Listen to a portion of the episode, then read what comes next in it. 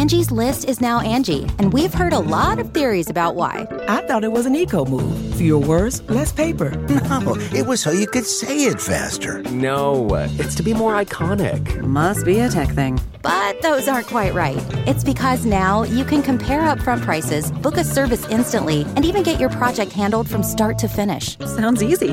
It is, and it makes us so much more than just a list. Get started at Angi.com. That's A N G I, or download the app today. Good morning. I'm Margiela Sword, Fox 2 with your St. Louis news, driven by Bomarito Automotive Group. Well, the Circuit Attorney's office says that two St. Louis police officers lied. They claim someone tried to carjack their car last month.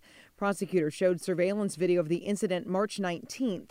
They say it shows a person crossing the street when the cruiser pulls up. Prosecutors came under fire for failing to file charges in the case.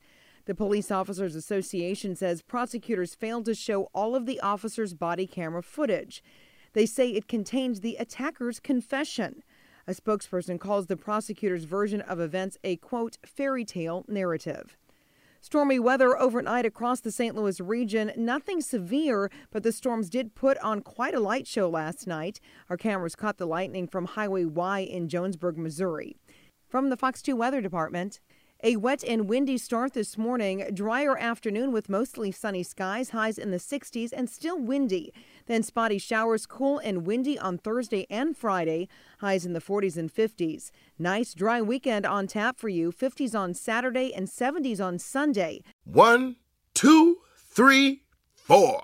Those are numbers, but you already knew that. If you want to know what number you're going to pay each month for your car, use Kelley Blue Book My Wallet on Auto Trader. They're really good at numbers.